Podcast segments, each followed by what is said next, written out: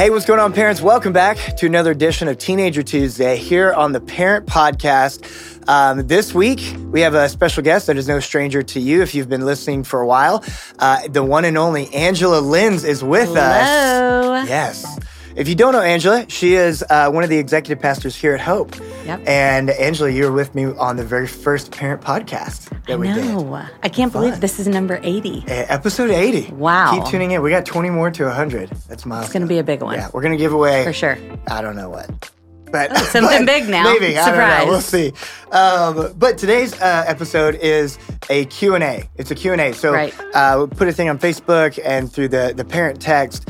Um, and if you're not on either of those, go to the website, fellowship.net slash students. You can find resources and, and get other ways to interact with us and, and for us to get your questions. Because today, we are just going to try to answer as many of the questions that parents sent in.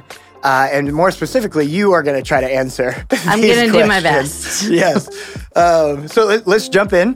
Um, uh, the first one is a little long. How do you encourage a child to go to school when they are, quote, struggling and, another quote, exhausted? This never was a choice before, uh, but kids today seem to think it is not a big deal to miss school or they can't just switch to being viral. Thank you, COVID, for that. What are some ways to motivate your teen to get up and get out of bed?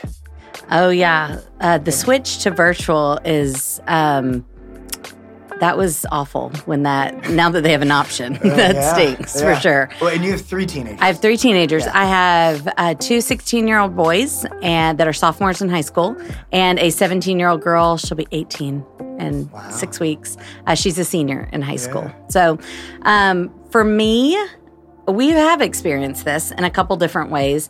Um, part of me... The easiest thing for me is, like, the natural side of me wants to go, just get up and go. How hard could it be? you know, I get yeah. up and go to work every day, yeah, and yeah. I don't always want to do that. Just suck it up. Um, but I do recognize that our teenagers are going through, they go through a lot of things these days that we probably didn't go through um, as much when we were teenagers. Um, but one of the biggest helps for one of my kiddos that really struggles with this is I had to recognize there was a reason they were feeling really exhausted. Um She would have a really hard time getting up in the morning. She really um, struggled pay- paying attention in class, didn't enjoy going, uh, wasn't real motivated to get up and get going. And I had to look at it and recognize that there is a part of of life that is self-care that our kids don't just absorb. They don't just figure yeah. out how to do on their own. Yeah. So it began as, it, it looked like me as a mom saying, hey, what is this? Like, why are, why are you so tired? Are you going to bed at a reasonable hour? Yeah. Do you have your phone too late at night? Yeah. Are you watching things on T V? Um, are you struggling to sleep? It opened up a lot of conversations for us. I recognized that I used to know everything when my kids were little um, about what they were doing. Are they taking their vitamins? How many times a day do they um, drink water? Like, I, you just know that when they're toddlers right. and they're school age. You, know keep, uh, you know all those details. Yeah. The older they get, the more they just take care of themselves, yeah. honestly. Um, and so I don't really think about asking the right questions. And yeah. I recognized she wasn't taking vitamins. Um, she wasn't sleeping well.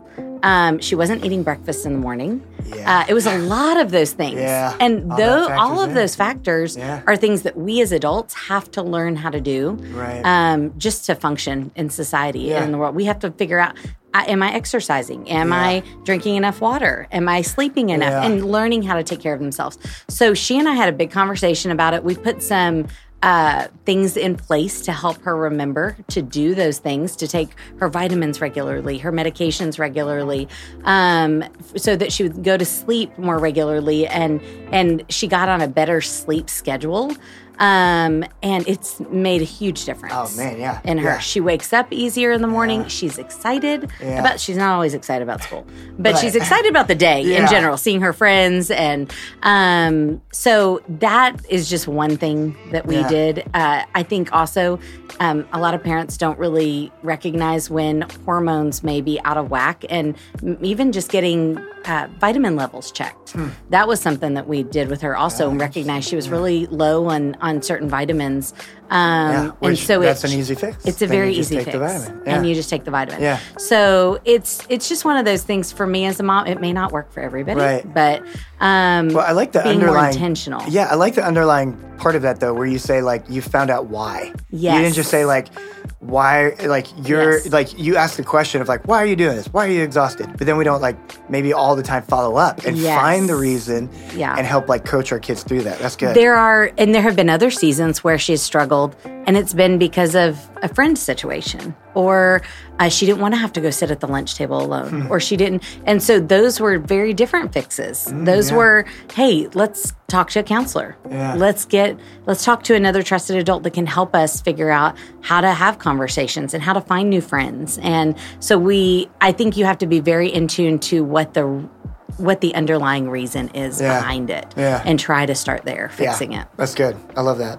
Uh, another question that came in is uh, how, uh, I'll phrase this as a question, but the person said, building actual connection in a world that completely, uh, that is completely consumed by social media. So how to build a connection.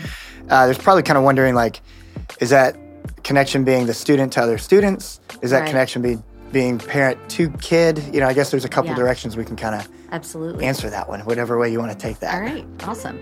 Uh, I'd say let's go, uh, how do we help them build actual connections in a world that's completely consumed by social media, student to student yeah, first? Yeah, let's do that. Um, to be honest, my kids have not been allowed to have social media. Amen. Um, I I chose really early on, after a lot of conversations with student pastors, with other people in our lives, with teachers. Um, my husband and I chose not to allow them to have that for a long time. And um, we have just stepped into our very first social media realm with them. Whoa. We just downloaded BeReal. BeReal, yeah. yeah. So it was Parents, our. If you don't know what that is, look it up. Look yeah, it up. it's it's our first foray into social media, yeah. um, and what we really recognize is that there is a season for protecting your kiddo, and there's a season for preparing your kids. Yeah. And so when our kids were middle school and early high school years, we felt like protecting them from social media, from the time that's consumed on it, from the comparisons with other kids, uh, constantly looking at likes and dislikes and all of those things. We just didn't want our kids having to deal with those pressures. Yeah. They have enough things in, that they're dealing with.